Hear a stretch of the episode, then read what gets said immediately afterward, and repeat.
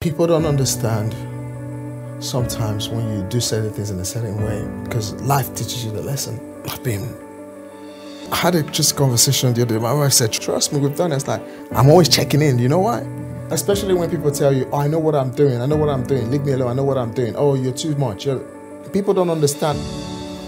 People, you know?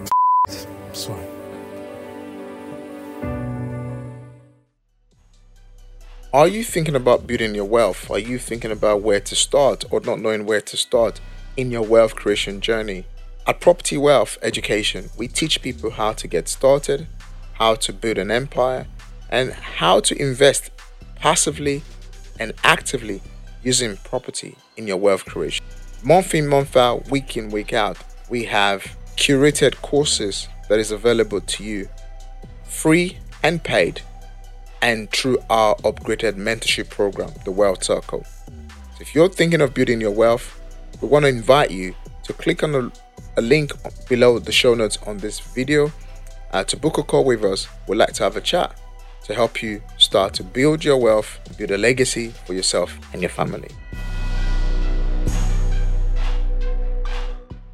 Hello, guys, and welcome to another episode. I have a guest in the studio with me today. Guys, today I'm going to jump straight in. Just like me, my guest today went from Uber driver to millionaire. Different game. He's a property millionaire, but from Uber driving to property millionaire, literally from the streets of Nigeria to the UK to a notorious Forbes coach. Can we welcome Dr. Daniel Moses? Good to have you here, Dr. Daniel. Good to good to be here in this amazing, amazing space. I'm so blown away to be here, and um, yeah, quite an you know drive all the way from Bromley, you know, and now on the M25. Amazing place you have anyway. So thank you so much, uh, Toby, for having me in your in your in your studio in this amazing space. Well, first of all, he tried to show me up today. I came downstairs wearing, I looked like, I don't know, like I was in a boy band.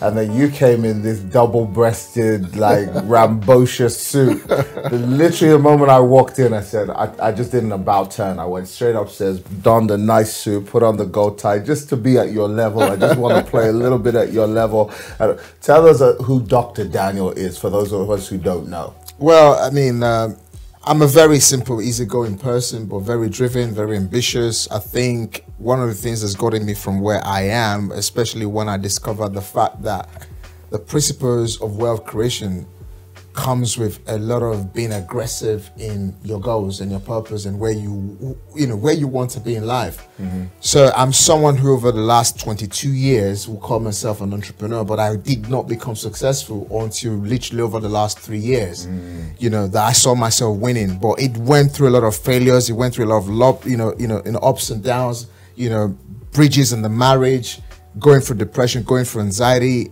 you know, becoming an author now and having so many success around me. Mm. But one of the things I learned when I speak about who I am is that the fact is that we'll have to understand the importance of building from within, mm-hmm.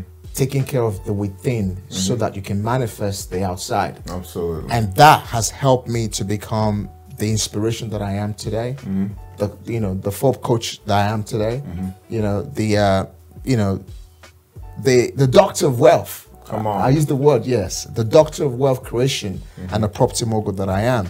So in a nutshell, I'm a man who wears many hats, but all focused on the real estate and wealth creation industry. Fantastic. Now you you mentioned something very important there. One of my favorite authors is John Maxwell, and he he quoted something. He said, "Successful people are standing on top of a mountaintop of failures.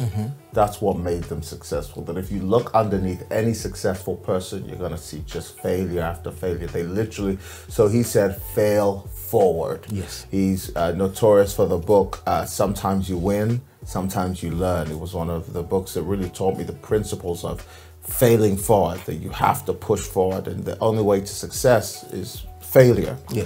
Um, now, yesterday on our Instagram, you shared quite explicitly some things that I didn't know about you. I don't think even some of your own audience didn't know about you. But you talked about one very triggering moment in your business journey um, uh, where you took risk because that is business. You had some situation happen in the UK. You had to go back to uh, Nigeria. Yeah. Can you share the story of what happened? So, I first came into this country a couple of years back, and um, in 2012, I originally got fed up and tired and went back to Nigeria to set up oil and gas. But before that, I had a, a little bit of challenges in my life, you know, uh, you know, where I had to leave the country, you know, voluntarily, and I left voluntarily. I couldn't come back. You know, all of this is in my book, by the way, which is called The Test: The Journey of the Ordinary to the Extraordinary, which is commonly going to be released. Uh, June the 6th, 2023. So I, I remember being in Nigeria and not being able to come back here. I have my wife. I've got two young kids. Mm-hmm. So I've had my first my first child, not my second, because at that time I hadn't got my second child. So Abraham was already here. Angel wasn't even conceived yet. So 2000, I'm way back in Nigeria. I can't come back to the country and I keep battling the case over there because I had to leave vol- voluntary in 2009, which I've never actually ever shared. But I'm not going to go into the great details because in the book because I want people to read the full story, so it's not actually very, very controver- controversial. So anyway, I managed to to win the battle. You know, having left in 2009, came back in 2010, managed to win the battle, returned back into England. Uh, you know, you had children. I had here. my wife here. Your wife and children. I had my son and here. still had to leave. And Because I've to. seen people who've gone through that. That is not fun. It's not I fun. Mean, to feel that disenfranchised, like nobody really wants you Yeah. in a place like there's no sense of home, and then you go back to Nigeria and start a business. yeah. Why would you do that? It- It's- it's, I do business. I've got businesses, and I can't. You know, I, I do it as well. But you've just experienced experienced something traumatic. Most people, when they experience something traumatic, look for safety. Yeah. You've exposed yourself to more danger and risk. Mm-hmm. Why would you start a business after what you've experienced? when I experienced leaving the country voluntarily and then eventually coming back legally in 2010, um, whilst I was way back in Nigeria, these are uh, I had gotten married in 2006, by the way. Mm-hmm. So it's quite a very interesting question. Let me go deeper. Mm-hmm. So I first came to this country in 2004. Back and forth, back and forth. I then met my wife in 2006, so 2005, mm-hmm. in a bus. So within six months, I proposed to my wife. You met your wife on a bus. Yes, we met, I met my wife on the bus. How did you, see, there's so many angles. So you, you've never met this woman before. You get on a bus. How did you proposition? How did you pattern this thing? I met my wife in the bus. I still remember she walked through the bus. She's carrying all the all the different bags with her. And I, the moment I saw her, I was with two of my friends. You know, and two of my friends were actually contemplating who's gonna go and say hello. Okay. And I'm like, guys, calm down. This is mine. Hey. I was like, guys, calm down. Chill, chill. this Doc- is the mine. doctor of love has it. I said, I've got this. Yes. You know, and I went, spoke to her. She wasn't listening anyway. But anyway, she got down her bust. I got down.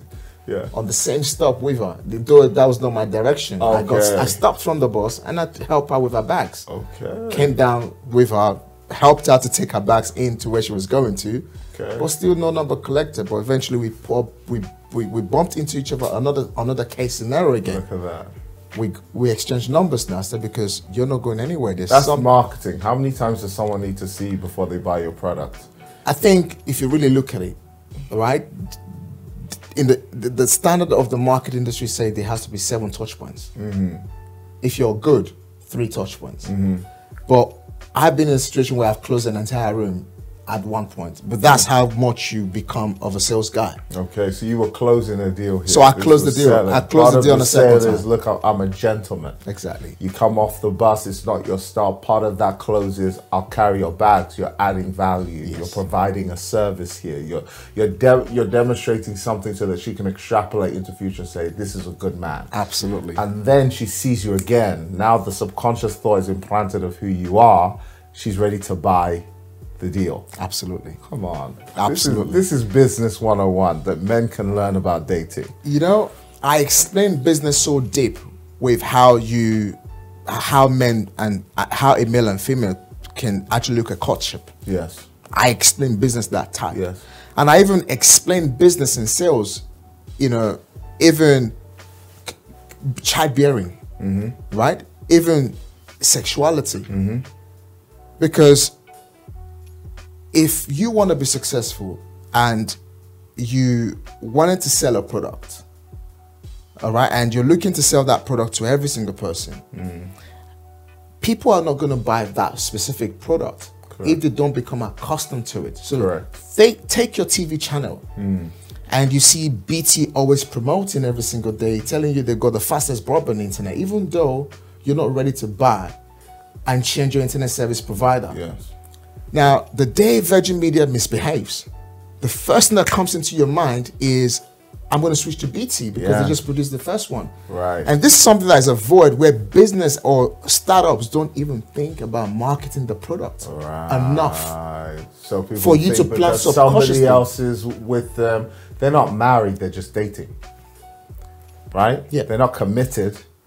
So you might as well advertise your own self there as well. And then one day this guy break, breaks your heart. Well, there's a this person over here, and you can move on. It's a great allegory because this is how uh, I was uh, seeing. I was saying to a business partner just earlier. I said, "I'm grooming a prospect right now." That sounds dodgy, by by any terms, because grooming is like child grooming. But essentially, when you got a uh, somebody that you're trying to bring into a business deal, you got to walk with it like it's a relationship. You got to nurture the relationship. You got to take care of the relationship. You got to make sure you don't drop the baby. You got to make sure that it that until the money is in the account and everybody's made their profit. And even when they've made their profit, there's more to be made by building and adding value to the relationship and Absolutely.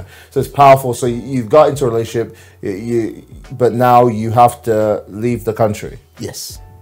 So I left the country, and then when I left the country, I'm here in Nigeria for almost a year. I can't come back. I'm battling my case back and forth, back and forth. Eventually, a year later, I win the case and I come back to England. Now I came back to England. Whilst I was in Nigeria for that for that whole year, it was just petty business here and there because the focus, the mindset is I need to go back to my wife. Mm. I, need to, I need to go back to my son. My son was my, my my first son was born in 2008. I'm mm. out of the country in 2009, mm. so you can see the time frame. He just started to walk Right. when I left the country, and now I came back.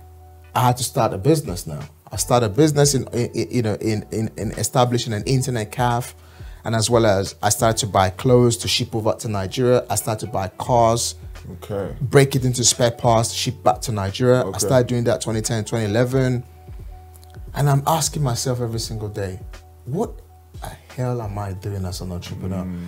So it's like you're just chasing, chasing. Nothing seems to work. There's so many challenges around. 2012, I'm like, you know what?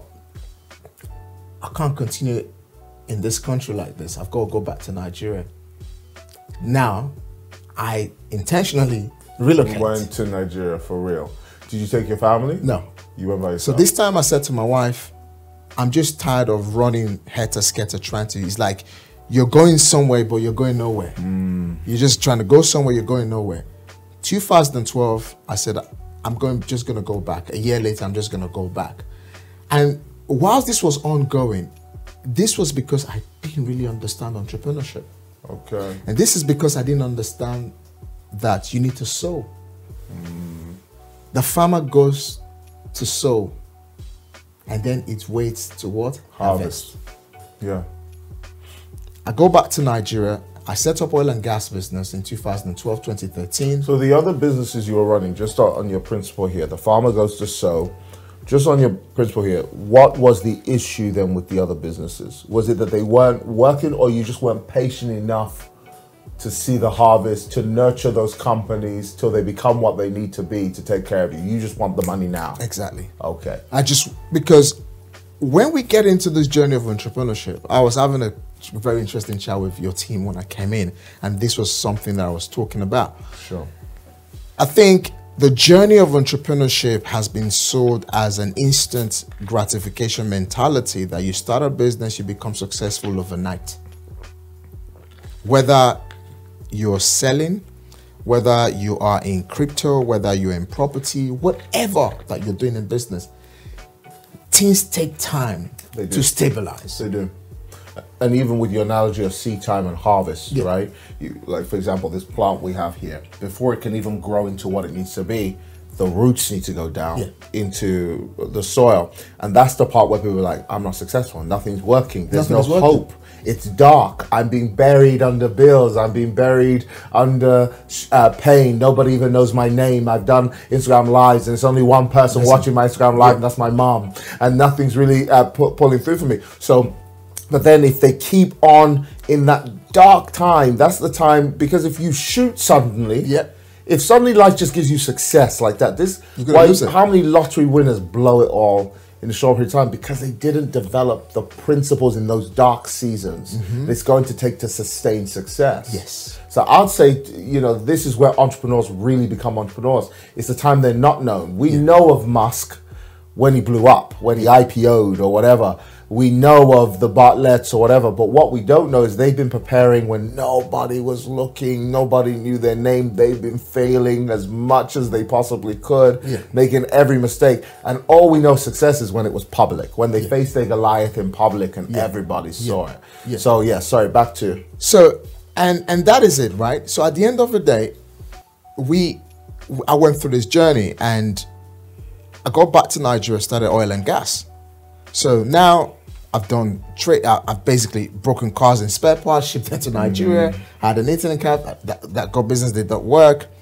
Now all of a sudden I'm in oil and gas. Uh, again, a friend of a friend told me about it, introduced me to one person and the other. There was no actual mentorship, or neither did I go to conference and seminar. Did I actually have someone who was actually leading me? But I was told, do this, do this. So I'm I'm in the business in oil and gas now, logistics, moving products from one from one destination to the other. Mm. Come 2005, so, so 2015, business is all good and everything. I'm like, oh, thinking, yeah, I'm winning now. Mm. All of a sudden, two of my trucks carrying So the business was going well. business is going well now. 2012 or 2013, all the way to 2015, business is going well. Yeah. All right, and um, I'm feeling on top again now. Three Yeah. years or about three and a, two to three three years, business is working. Okay, I can afford the great things. I can travel, but not business class. Not you know, Yeah, ju- yeah, just, do the things basic are comfortable. Things are a bit comfortable. I can send the missus You're sending money home. I can send Mrs. money from Nigeria Nice. to pay the mortgage in London and everything else, and you know, pay the bills and everything is fine. The business can pay its bills and look after me. All of a sudden, 2015, towards the end of the year,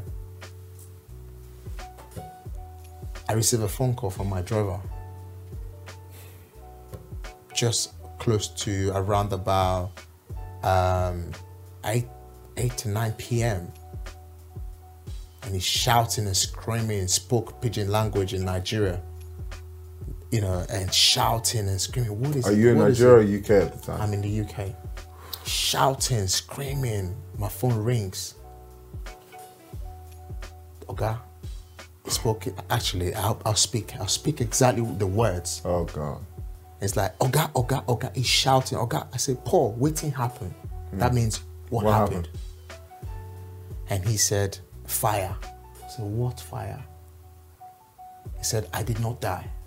I did not die. And he's screaming, shouting, he's screaming, shouting.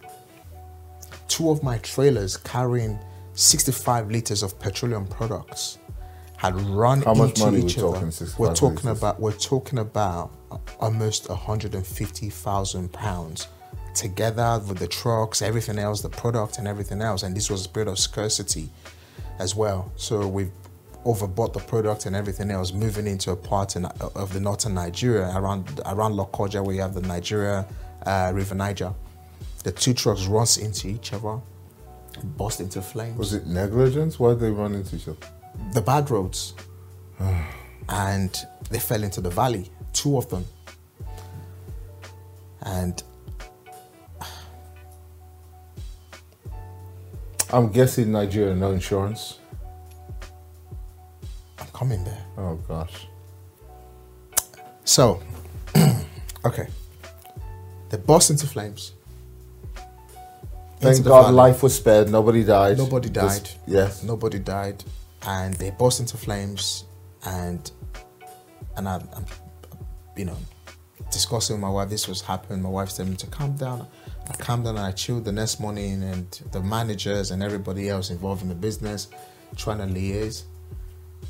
We didn't have an insurance policy active because the previous insurance policy was already expired, and the manager who was duly paid to manage the business because I was in and out. Because when I was in 2013 to 2015, I would go to Nigeria. I would spend three months. I'll come back to London. I'll go. To... This thing you can employ people to do a task. Exactly. I've experienced this so many times. You can employ people to do a task and they overlook the most important detail of that task, and things can literally go to hell like that. The other. Let, let me ask you a question. What date was this? This was towards the end of 2015. Okay, so you have the chance now to get a time machine. Go back to 2015 to the day before with all the knowledge you have now. What are you doing differently that day? If I was to go back 2015 when this happened to me, I think first of all, I would personally, personally, first of all, make sure that I have all my reminders set on my phones to renew my insurance policies. That's the very first. Don't trust the employees to think of it. No. You're going to remind them, like, then, then people say don't multitask. So people say Don't don't don't micromanage. Don't micromanage. Yes, micro, Micromanage. bloody manage. I I feel you 100% because the amount of things that have fallen through that were deadly to our company because I thought don't micromanage trust people they'll get it done and you don't want to be that guy Yeah. But you have to be that guy Especially when people tell you, "Oh, I know what I'm doing. I know what I'm doing. Leave me alone. I know what I'm doing." Oh, you're too much. You're, you know, I mean, I came here with one of my social media assistants. He's there. He knows. I train him almost every day. People don't understand sometimes when you do certain things in a certain way because life teaches you the lesson. correct you've been burnt a few too many times I've been. I might. I had a just conversation the other day. My wife said, even my wife now, she's a, she's the operations director of the business. She says, "Trust me, we've done it." It's like I'm always checking in. You know why? Mm-hmm. What could I have done different in mm. 2015 mm. if I was micromanaging the manager and micromanaging everybody else? Hmm. and the truth is when things go bad those people it's not They're gone they- now. I don't have those guys anymore. They're I gone. They face their own But the person who gets attacked for everything going wrong is not the employees. You're gonna get attacked. If you got investors say lined up, let's say they invested in that petroleum deal or they had their money invested in it, nobody gets it but you. And even if you don't have investors, the disappointment you feel that you and I guess part of the torment is you do wish you could build a time machine and go back. And that's why time is so it's such a darn I wish I could cuss out time because it's it's a one-way door. And everything in your mind, your mind is not a one-way door. Your imagination keeps on going back. Why Yeah. didn't I do this? yeah. All I needed Yeah. to was make that one phone call. If I made Yeah. that darn phone call, this would not have happened. If I checked that document, I don't care if I paid that guy a hundred thousand pounds to do that document. I should have checked that document Yeah. to make sure that was done. So then you go through. You described it yesterday. Can you can you take us back there? You go through literally one of the worst periods of your life after that. First of all, why did that hit you so badly? What are you telling yourself at the time? when that hit me, when I got that phone call, I received the information. I felt normal, and I just said, "Wow." I remember the first person I called after speaking to my wife was my mother, and my mother said to me, "Who is after you?" She said, "Who is after you?" And whoever is after you, who is after you? Whoever is after you, and she just By You know, that, you're talking your mom to my mother, spiritual. spiritual now. Like this is a demon. Yeah, my like mom this is not normal. We need to be up in the intercession. my mom is saying to me, and then after that conversation, the next morning she told she calls me back. She said, "You'll be great." And this is what she's always told me right from when I was growing up as a child. You'll be great. You'll be great. And she's obviously encouraging me now.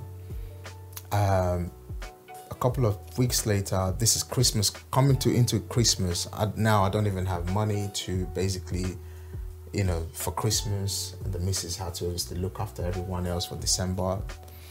Um, and then I'm going through all these different trauma, and, and what I'm literally going backwards is how come it's almost like anything I'm ever doing is not working? How come is entrepreneurship for me? Is this for me? Do I need to do this? And all these different things. And you start time, to feel like, do you, did you start to feel like, am I cursed? Yeah. I hear that. You know what? I tell you, it said it to you yesterday. My friend sent me a message because we have gone through. You ask our team, hell on earth, even just for this event that we're doing, and people will know because you got to be tough, you got to be strong. you- You're the brand, you can't fall apart.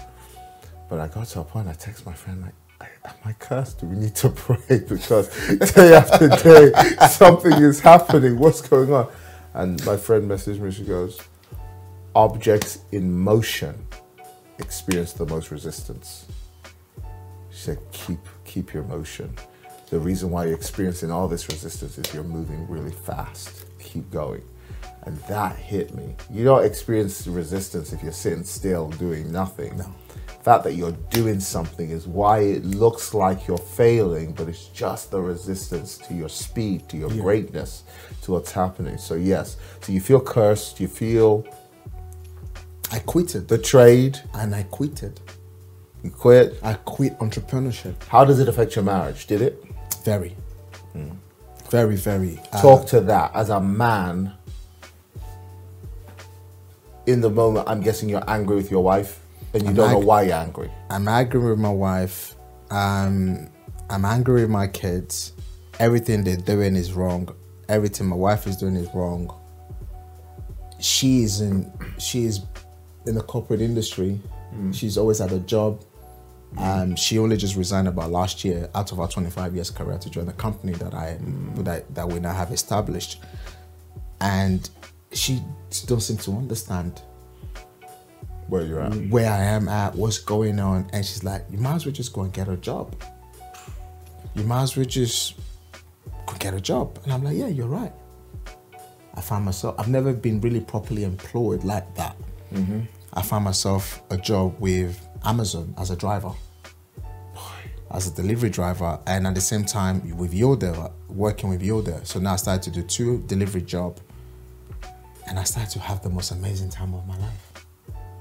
Really? Yeah, start to just, you know, when everything, when you've been beaten so much to the ground, And there's this guaranteed income now. and yeah, now you're making risk. three hundred pound, two fifty. Like, oh, thank God. yeah. And and that was me. Now I just started to just appreciate everything, uh, and this was for the first couple of two months, three months. I Just Yeah. so I leave, pick up the pick up the parcels, put it in my in my car, you know, deliver it. Sometimes pick up the kids. The kids who, you know, my son, the big grown now, 2016, right? I'm like, "Eh, Abraham, that's number 10, that's number 11. So And- help you do the And we're just, delivery. we're having fun. and then I, I didn't realize I was going to, I was getting depressed. I didn't realize I was getting depressed. And whilst all this is happening, and I'm, you know, this is January 2016 now, so, you know, February, I didn't know I was getting depressed. But I started to have some weird feeling in my body, you know, that if you drop this like that with a sound, I will feel so irritated as if I'm gonna, I feel so irritated, even telephone ringing. I started to have different, then my body Wow. And I don't understand what I'm going through. And I start to see the doctor. The doctors don't understand my symptoms. I'll lie on the bed and I can't sleep. I literally just lie on the bed and I can't sleep. This episode of the Wealth and Business Podcast is brought to you by our sponsor and our partner, Adrian Benjamin. Adrian is a wealth protection advisor who helps business owners, property investors to financially protect themselves, their family, and their businesses. Adrian will make sure that if the worst was to happen to you or your family, you will be able to financially survive. To know more how Adrian can help you protect your wealth, your families from the worst when it does happen, follow the link on the show notes and you will have access to his social media, a calendar link to help book a consultation call where he can actually see where you are in your wealth protection. And I'll probably fall asleep for about 30 minutes around about 7 o'clock in the morning or so. That's it. Mm. I'm going through all these different things. Moving away from that, I started to suffer sleeping paralysis. Hmm. From that, I started to suffer my mind telling me every single day at four o'clock I was going to die. How how are you seeing images, pictures? You're gonna die in Now, your sleep. I, What's I, happening? I'm just, I'm just probably at four o'clock in the evening like this. Maybe I'm in my living room and I hear something in my head telling me, "Look at your wife and your kids. Say your goodbyes. You're dying now." And I'm looking at my wife. Tears is coming out from my eyes. I'm looking at my kids. Tears coming out from my. Eyes. I'm cleaning my tears. And my wife don't understand what's going on with me. I sleep and I'm shouting and I sleep, sleeping paralysis. I'm, you name it. I'm going through all different things. I'm going through no money. The next thing, obviously, became an Uber driver at the same time with the other jobs. with the other jobs. Eventually, then quit my Uber driving job. So eventually, quit my delivery driving job, and then just focus on Uber. Whilst I'm driving Uber now, this is all throughout 2016. I'm still going through all this mental breakdown. I think the most um, the most worst part was going to the doctors, they're looking at me like this. They've done every single test that can be done. Why are they like physical manifestations? And like then- are, are organs packing up or no, what's org- happening? ev- ev- organs is fine. There is everything is working physically, but me telling them all my different symptoms. What is going on with you? Mm. The only thing we can tell is you're depressed. We think you're depressed. We think you're depressed. I then get introduced to amitriptyline. You know where I take it, then I forget everything for a while, slip off and stuff like that. Is it addictive? Yeah, it was.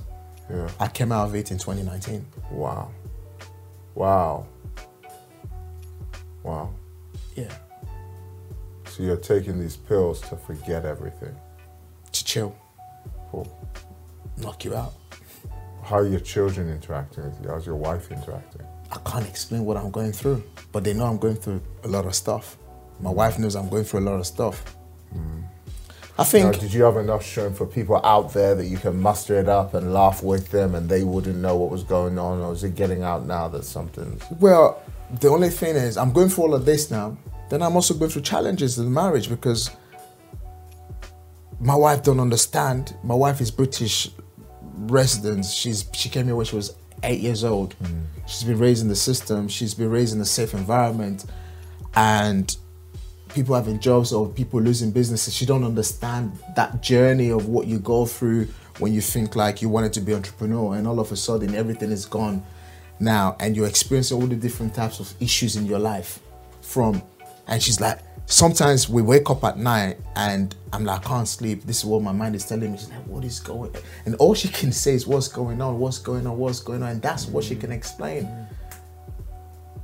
And this is when my spirituality kicks in. I'm like, no, I can't continue like this. If I didn't die, yes. So I knew what it was to sleep and wake up in the morning and say, yes, I woke up in my life. Right. Right. I knew what it was to wake up and say, oh, I didn't die yesterday after all. Mm. And I started to just kind of find ways mm. to lead me to the part of where I think God started to just kind of speak to me and I started to pray.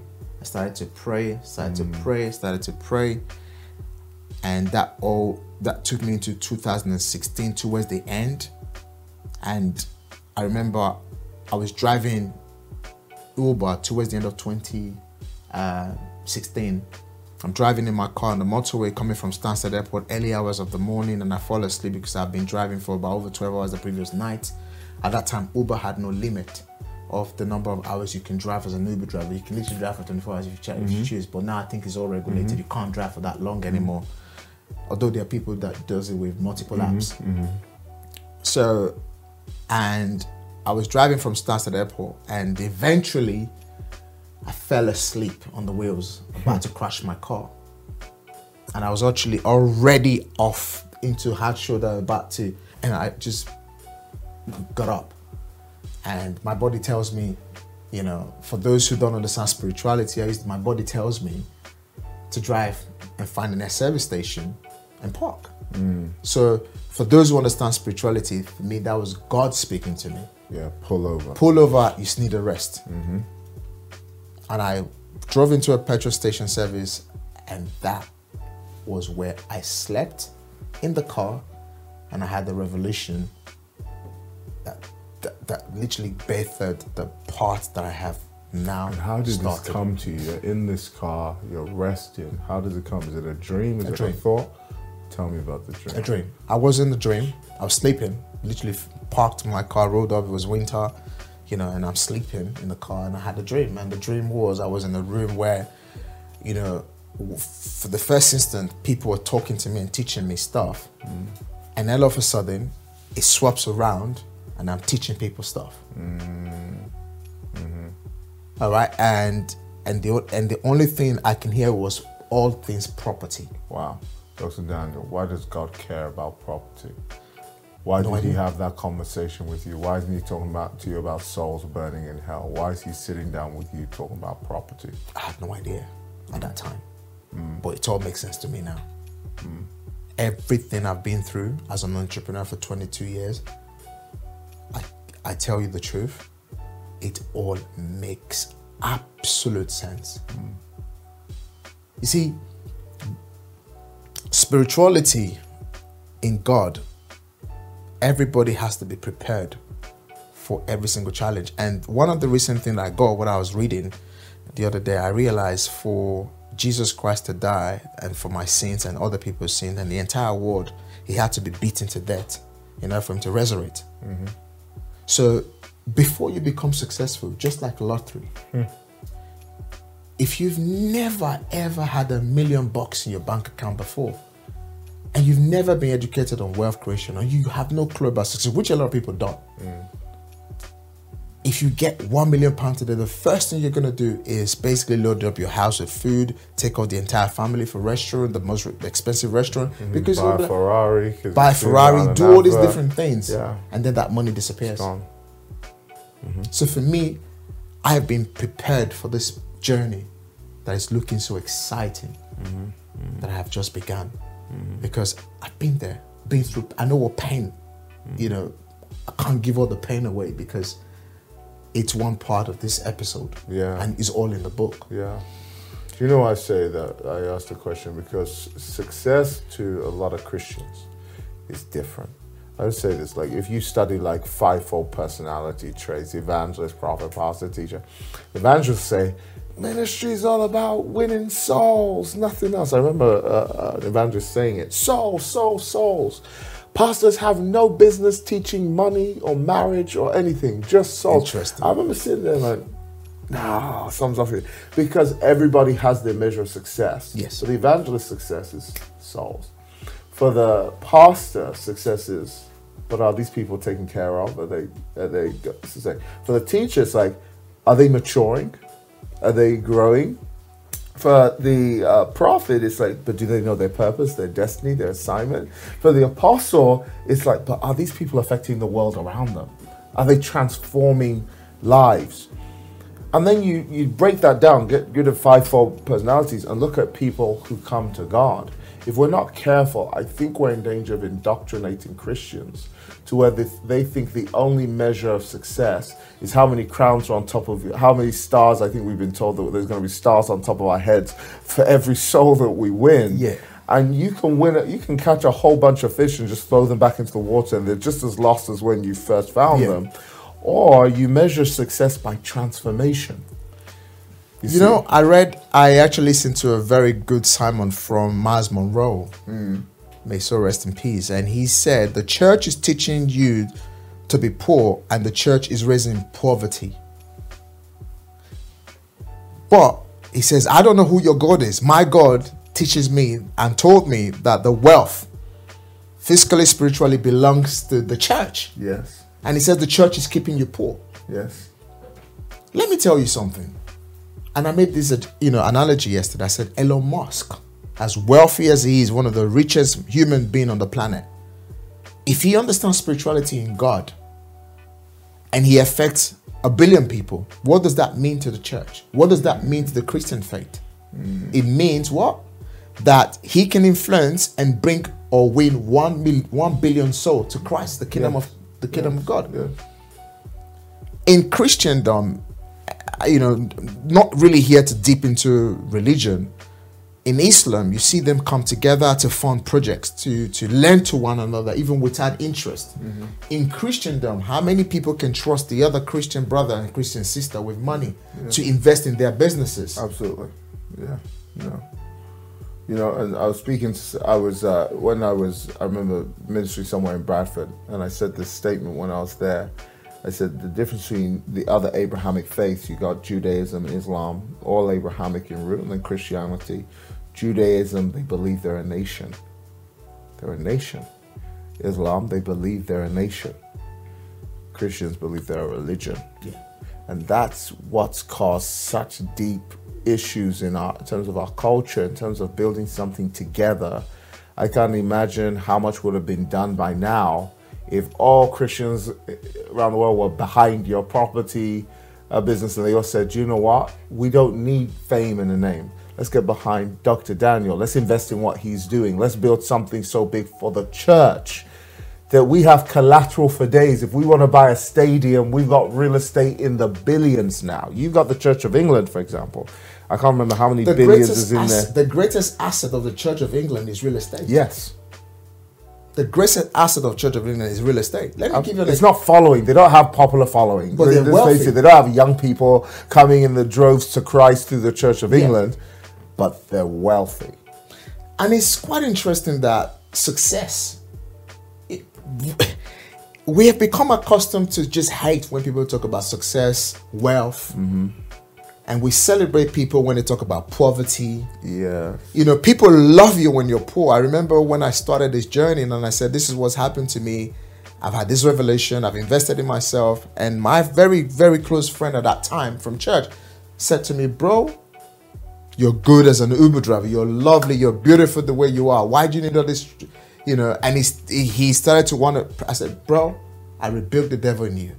Straight up. Get thee behind me. Get behind Yeah. me. And I never listened. I think if I listened to him, then the, the hundreds and thousands I'm affecting today in their wealth set of you know in their sorry in their mindset sorry of their wealth creation mm. would have never been possible. So it's so very important that we have to re precondition our mindset Yeah. that success is a good thing to have and is a good conversation to have and everyone should seek to be successful what does this have to do with the body of christ it has a lot to do with because we can have bigger outreaches we can have bigger influences Yes. you know and the list goes on and on Yes. so You mean you men- you mentioned even Elon Musk.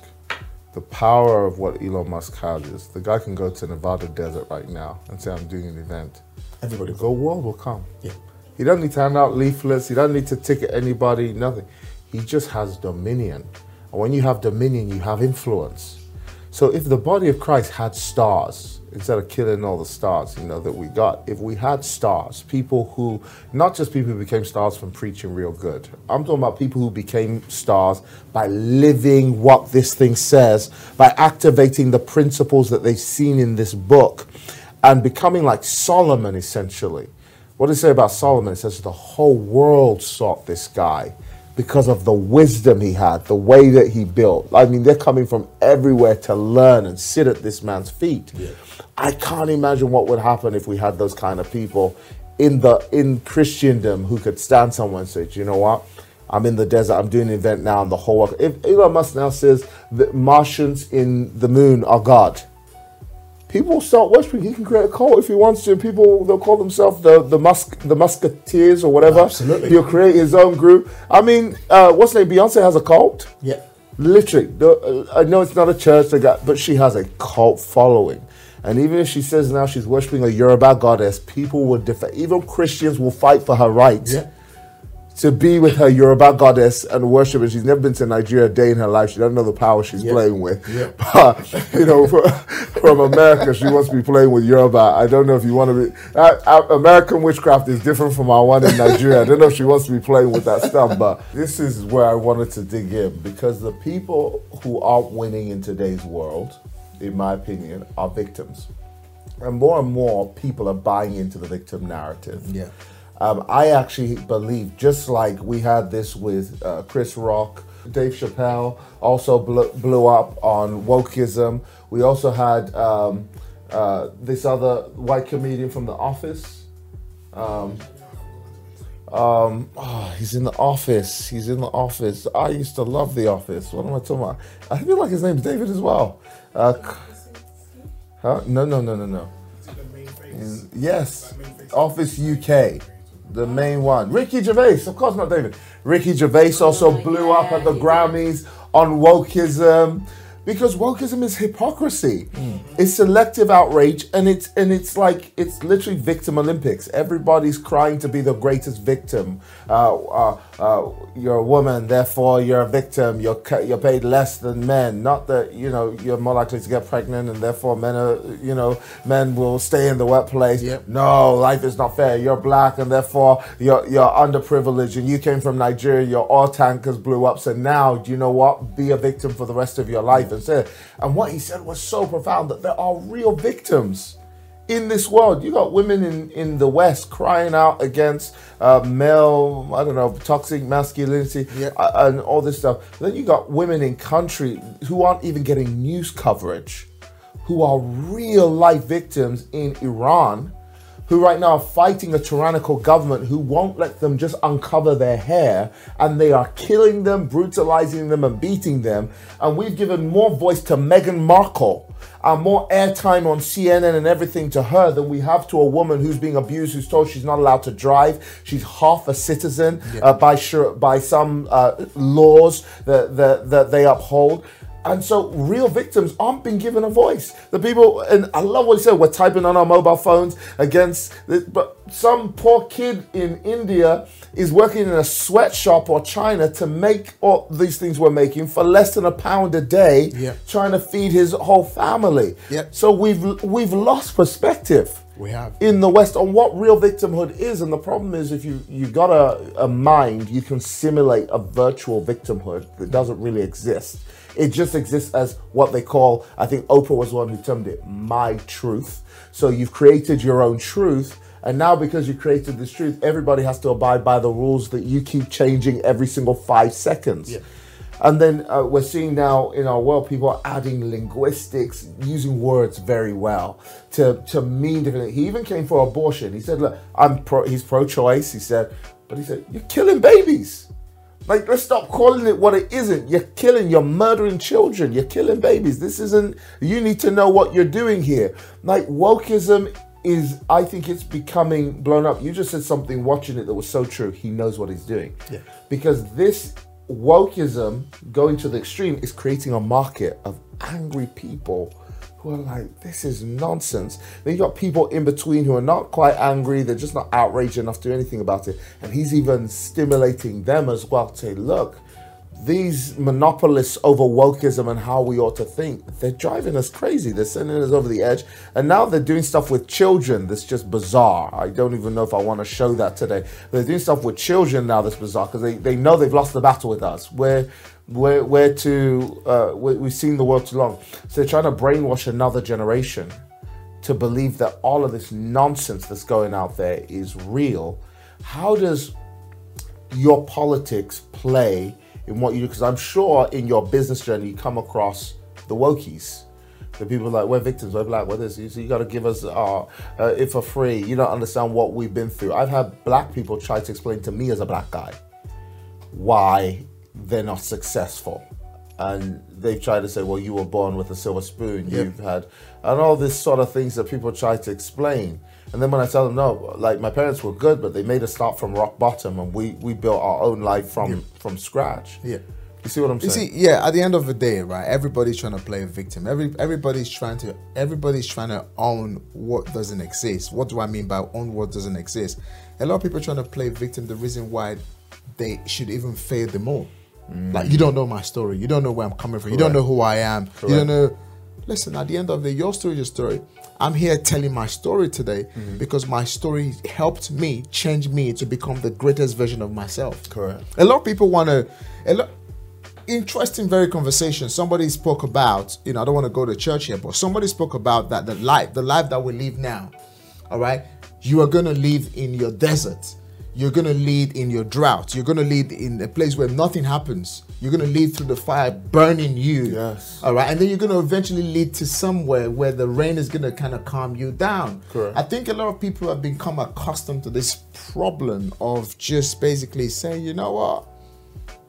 They said, look at Les Brown. Les Brown said he was told that he has, um, oh, what's that word? So he was called the dumb twin because he had, oh my day.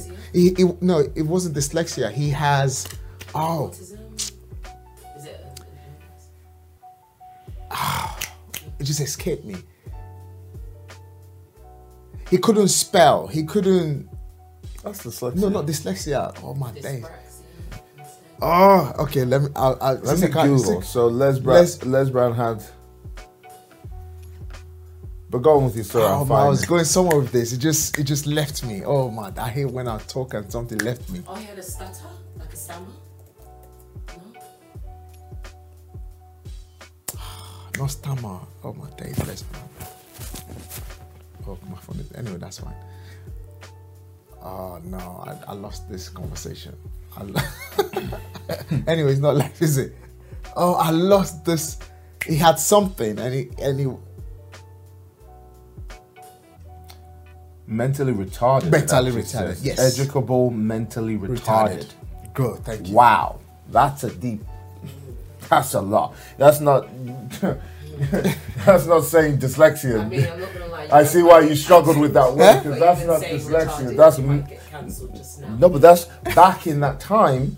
That's what they would have said. Yeah. Like you are mentally retarded, which damages self-esteem and his confidence. Ooh. So, should I flow now? Yeah. Wow, I didn't know that. About didn't know that? Okay. that's amazing. Hmm. So, what the victim mindset here was, for example, someone like Les Brown. Mm-hmm. Les Brown was told right from a very young age that he was nicknamed mentally retarded. So it was called DT, the dumb twin, mentally retarded. He's nickname. Yeah, it's a twin. He was told that he can never spell, he can never write, he can never become anything. He was just and and he remembered the story where one of his teachers said to him, "Do not let what people opinion of who you are becomes your reality," and that was what changed his life. He could have ended up playing a victim his entire life. Correct. I think somehow people have been told, you know, who they are because of the victimization, the, victim, the, the victimization mindset. Yes, that you will never be something, and people believed it yes, you will never like you know like chris rock just said people have become accustomed to the likes. All right and people actually killing themselves because they posted something on social media and did And not get like it. Yeah, all right? As entrepreneurs there are different mindset that you, we need to develop from not becoming a victim Yes. but actually becoming a victory Yes. and using everything that could have actually stopped you one of the biggest things i learned in my lessons of life being through this last you know you know the last 18 years of my journey before i started to see light i started to realize something that no one is gonna come and save you Oh. Nobody's coming. Help help is not on the way. It's within you. it's within you Everything you need. nobody's gonna you. give you light you are all you are your own light Correct. you know Do you know who the pe- people often save and help? It's actually successful people. There was an experiment where there was a poor guy on the street begging for money. People walked past him. When a wealthy guy with a suit asked for money, everyone gave him money. yeah Like nobody's going to really help you until you're successful you're successful, or at least until you look like you're successful like victimhood actually doesn't draw it actually creates a worse situation and i wonder who's benefiting from our victimhood You know what? Quite a very interesting question that I can't answer because who is who is who is benefiting? Probably we could want to say probably the institution. yeah governments for sure are making money off of black You know, consumption because we're I mean, look at the pandemic. Hmm. Do you still wear mask no today today? oh no forget it It's quite interesting how, like like we were saying there, how we become just how we're flowing against what should become and following what should not become. yeah So what should become and what should not become, we're following, and just because validation, you know, Right. And it's the likes thing because everyone's addicted to likes. That's the danger. To, to be addicted to likes, you can no longer be a hero, you've got to be a celebrity. What do we mean by that? Celebrities are cowards. I told you a story yesterday when we had the Instagram live, and I said if you read the book called "That Will Never Work," it was a story actually, you know, a story written about Netflix, and everyone that everyone that the uh, the founder of Netflix spoke, you know, spoke his idea to, told him that will never work. Wow. And that's the name of the book as well. That will never work. Everybody was like, that will never, that will never work. But today, do you still remember the DVDs, the CDs, the Blockbuster. blockbusters? Who's Blockbuster? Do you remember them? No. Yeah. But against what works, he Yeah. created Netflix. Yes. You know, and this is where we're going to now in our lives, where people ought to start to create their own economy. People will be so, dis, you know, so dependent on the government. You know, okay, the government has to give you this, give you flat, give you money, benefit system. You know, uh, no, it is now You know, what right now is the biggest and the most, you know, greatest time to be alive to create your own systems, your Correct. own institution because the, the original institution is failing. Correct. Look at the banking system. Look at the money system. Yeah. The bank can take my money and your money and lend it to the next person in the room, but you can't literally take money from A, B, or C because you'd be seen Have to you be. found it as it's just me that it's hardest to withdraw your money now? Is it just me? oh my days! The other day, uh, no, I kid you not. The other day, we, we, we, we transferred money from one account to another, our own money, the bank content. What are you doing? and they put a stop on your account. They put a stop. Yeah, and they wanna- now. Yeah. No, no, three times. Three times. They put a stop on my money. I got premium accounts. Okay, so you should know th- these are. You know, I got black cards with banks, so they should know this is serious money coming in. I dump, I dump money in my account from another account. Where's this money going? I want to. I have somebody now who's lined up to invest something. I was paying- The bank called her and said, "Where you putting the money?" It's like she said, "It's my money." Yeah, but we need to know where's the money going. She's literally shocked that money she and this money's been depreciating over the time of this period because of inflation. That's why she comes to me. She goes, My money's sitting there. They're not giving me interest on the money. No. Obviously, they're loaning the money out. And the more they loan it out, the Of more course. they cheapen and devalue your currency. you and I are the product. well, that's it. We're We, products. you are the product. The people is the product. And this is what they didn't want you and I to know. Correct. What is wealth creation in the first place? It takes power from the institution and put it back to you. Correct. I don't literally, I don't know what of a lot. I don't even know what's going on in my outside economy. Mm, I'm so drowned in my own economy. I hear you. If they say to you we're in another depression, who cares? You don't. You're, you I don't know. They are in, and your name Cost of living crisis. I don't even That's know how much. us. I don't even know how much I pay for my water I bill. have no gas. I don't have, don't no idea. I hear you. because I'm working so hard on my own, Own economy. economy. You can't expect to be rich or wealthy Mm. if your mindset is so dark and so poor without a light, going nowhere.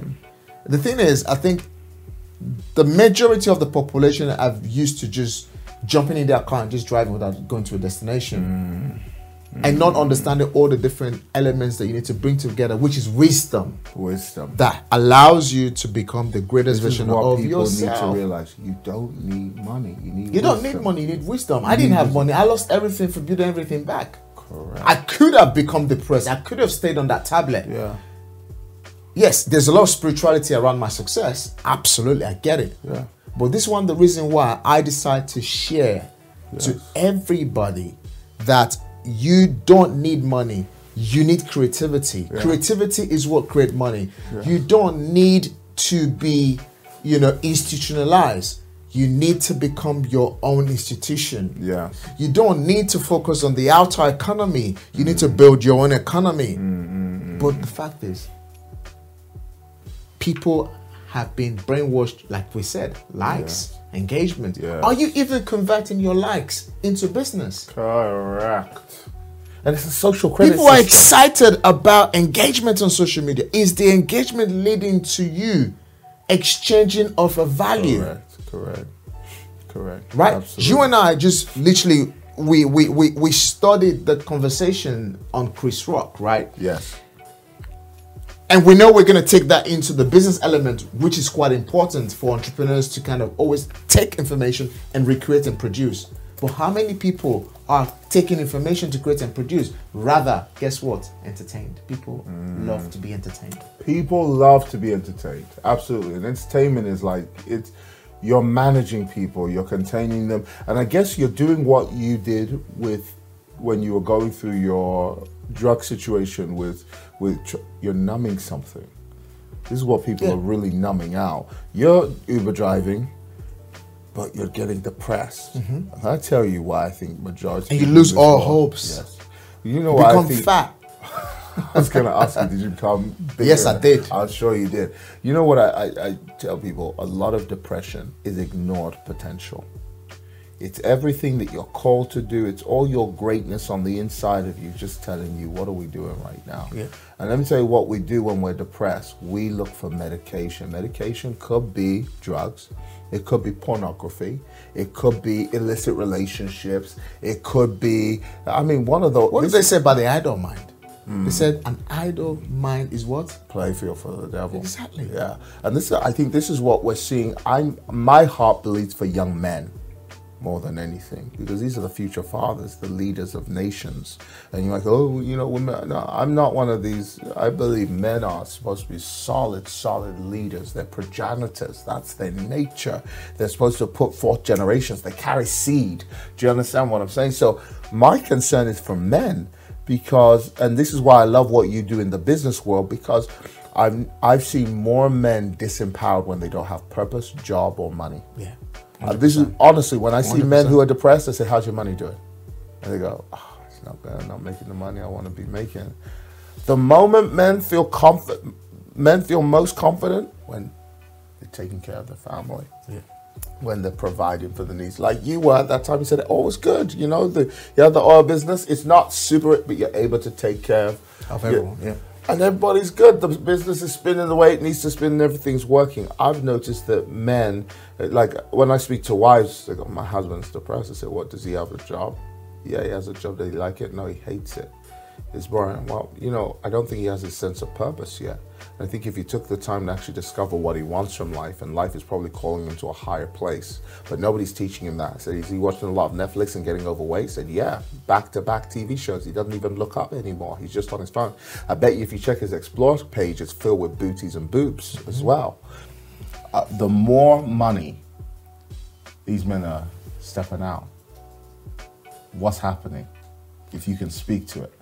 Quite an interesting topic. Um, I mean, I've been broke before, and now you know, to the glory of God, I'm doing very all That was a rich man laugh. I love it. It's like, that laugh had money. Go You for know, it. Continue. To be honest, it just I think this is where environment is everything. Mm. If you're in an environment where you have a lot of, you know, individuals who are very super wealthy and they live a certain lifestyle, there's no there's no way you're gonna avoid not being that. You know, where you're gonna pr- become very promiscuous. You're gonna do the nightclubs. You're gonna do the strippers clubs because that's fun. That's playing with a toy. They say. Mm. But if you become wealthy and you are pursuing a purpose, and the purpose is beyond money, Money beyond versus wealth. exactly. I agree with you. Because wealth has It's- meaning. Money, money, mon- money. money is just to spend and just to enjoy, right? Wealth is completely different. And I say this to the time, some of my community members, I say, do you want to be rich or do you want to be wealthy? What one is it? Mm. Rich means lavish, enjoy. You know, you're not going to take it with you. Life is for the living. Wealth is a good name, a good man, Legacy, purpose, generational. my father said something to me. My father was quite polygamous, right? My father married a lot of women. My mother is the seventh wife. I'm the 26th born of my late father. Yeah, I learned something from him. Like you, be, are you bumping into siblings every time? Like when you go to I Nigeria, don't, like, I don't, I don't know some of my, I don't know some of my, uh, some of my half brother or half sister, especially if, even from the third and the fourth wife. I don't really know the, the kids, but Wow. my dad was quite. So, but something I learned from him, even though he was very, very. I mean, at the time he, he's, he's late now, but at that time he said something. Son, build a good name. Hmm. The good name is not just money. The good name is who you are. The good name is what you stand for. It's the brand. Good, and good name is I purpose. Good name open doors. Hmm. build a good, Good name. name after I am gone why do I answer my father's name? His name hmm. is Moses. His surname is Agwebo. His middle name is Aaron Bibi. You know, quite lengthy names. But I answer his name because they taught me that just one principle. Oh, Your name. Rich. Sometimes rich people don't understand about rich people don't care about names. Yeah. Wealthy people build name. Yeah, yeah, yeah. Name comes with everything else Yes. wealth. It's everything else. So, yes, you're very right. From the algorithm you've just spoken about, sometimes the more men becomes more wealthy, the more so the more, more, mo- the more money some men makes. Especially, let's talk about, for example, African people and African politicians, right? African, pol- even actually, the Western politics, hmm. they do all sort of, you know, dodgy things about. You know, may, I don't want to go into deep, deep into it, but we know what goes down there. Yeah. But if you're building wealth, it goes with purpose. Yeah. Just you and I, when we 1st mm-hmm. met, before you responded back to me, your what was your algorithm? Your algorithm would be probably research. Who's This guy. Oh yeah, straight on Google. I told you, didn't I? I called a few people. I was like, "Who's uh, who's this? Who's this guy?" He's DM'd me. He's messaged me because you have so many people who are attracted to. You probably get this a lot. Where you mentor me, mentor me. Some of these guys can destroy you. So a lot of people are just looking for a way to sneak in, pretend. And this is one of the things I love. I read great books, you know, and um, one of the greatest book I've ever read, you know, it just basically just teaches you about how to protect what you've already created so that you it can be prevented from contamination. Yes. Because remember, What's the book? Is it Laws of Power? exactly. I thought you were gonna go there. Yeah, Laws a of lot Power. of people hate that book. A lot of people hate it because I- a lot of people read it too quick. Yes. It's not a book to be read when you're on your on your beginning part of your journey. It's, a book that must be read. insidious. It must be a book that must be read. Very insidious though. If you listen to it in audio, Both. it sounds evil. Even when he's talking. It isn't Don't outshine the king. Because if you outshine, and you'll tell a story. This is what I love about it. And I said, do you know why I say it's kind of evil? It's dark wisdom. I'll tell you why. Because we're told biblically, be as meek as lambs, but be as crafty as serpents. The Bible says, "Don't let your what Left hand know what your right hand is doing." But this book teaches you, this is the first book I've ever read that teaches you serpent level craft. Like how to literally be a serpent. Like stand in a room, this guy thinks he's the king, don't outshine him. And how in not outshining him, you can take his authority later. There's no book that te- I mean, it's all through the Bible. Don't get me wrong, it's there. But he gets the wisdom. Ah, when he talks about scarcity and even what you said about the King of England not talking too much. Like that book, they banned it in prisons. Do you know in America they don't allow it in prisons because the prisoners were catching wind of the principles and they were becoming top dog of their cells just by reading the book. Life is all about choices. I say this all the time. Yes. Choices. The choice to become the greatest version of yourself, or the choice for you to become the worst version of yourself. Correct. If you choose bad over good, then the choices and consequences are there. So for every information that you receive, it is your choice to go through the part of what you become of it. Correct, correct. Does that make sense? Yes. I always say this as well. Everybody have what it takes to be successful, financially, emotionally, and otherwise. But guess what? When people are in relationships and marriage, especially in this side of the country or the side of the nation that we are, husband and wife wants to lead, but two captains cannot The double-headed thing is a cannot monster. move a ship. So, if you start to apply different wisdom to wealth principles, when God created Adam and Eve, when God created male and female, says woman being the helper to the man. So be his side when he can't see this. Be you know, and I and I can go deep, deep, deep, deep into all these different, you know, parts of this session. But the point I'm trying to make in the end is that, right? We have what it takes to either use the information that we process every single day for the betterment of our lives, Correct. or to adapt the victim mentality, which is what we spoke about earlier. Correct. Correct. So, which one is it going to be? But again, the institution have taught us, Correct. all right, to either want to be evil or want to be bad, and people are always obviously doing evil over good. Absolutely. I want to ask you is we have an event called Elevate coming up. Why should people be there? We talked about pay to play yesterday. Why should they pay to play if you can tell us that? When I started to pay to play, my life changed. When my circle changed, my life changed. When the kind of conversation I started to have, my life changed. Elevate means it's like being on the ground floor and you need a lift. You need a, you know, you, you need a lift to go to the next level. Elevate means uh, for me a relationship, right, that adds value or brings value to your table. I learned something from a few billionaires that have become my friends, and someone said to me, one of them said, he said, you need people and you need opportunity to become a billionaire. People, opportunity is the easiest way to become Very a billionaire. good. He said, you don't need money. It's not money that makes you billions. Yes. It is opportunity and the people, that's around you. Right. Right.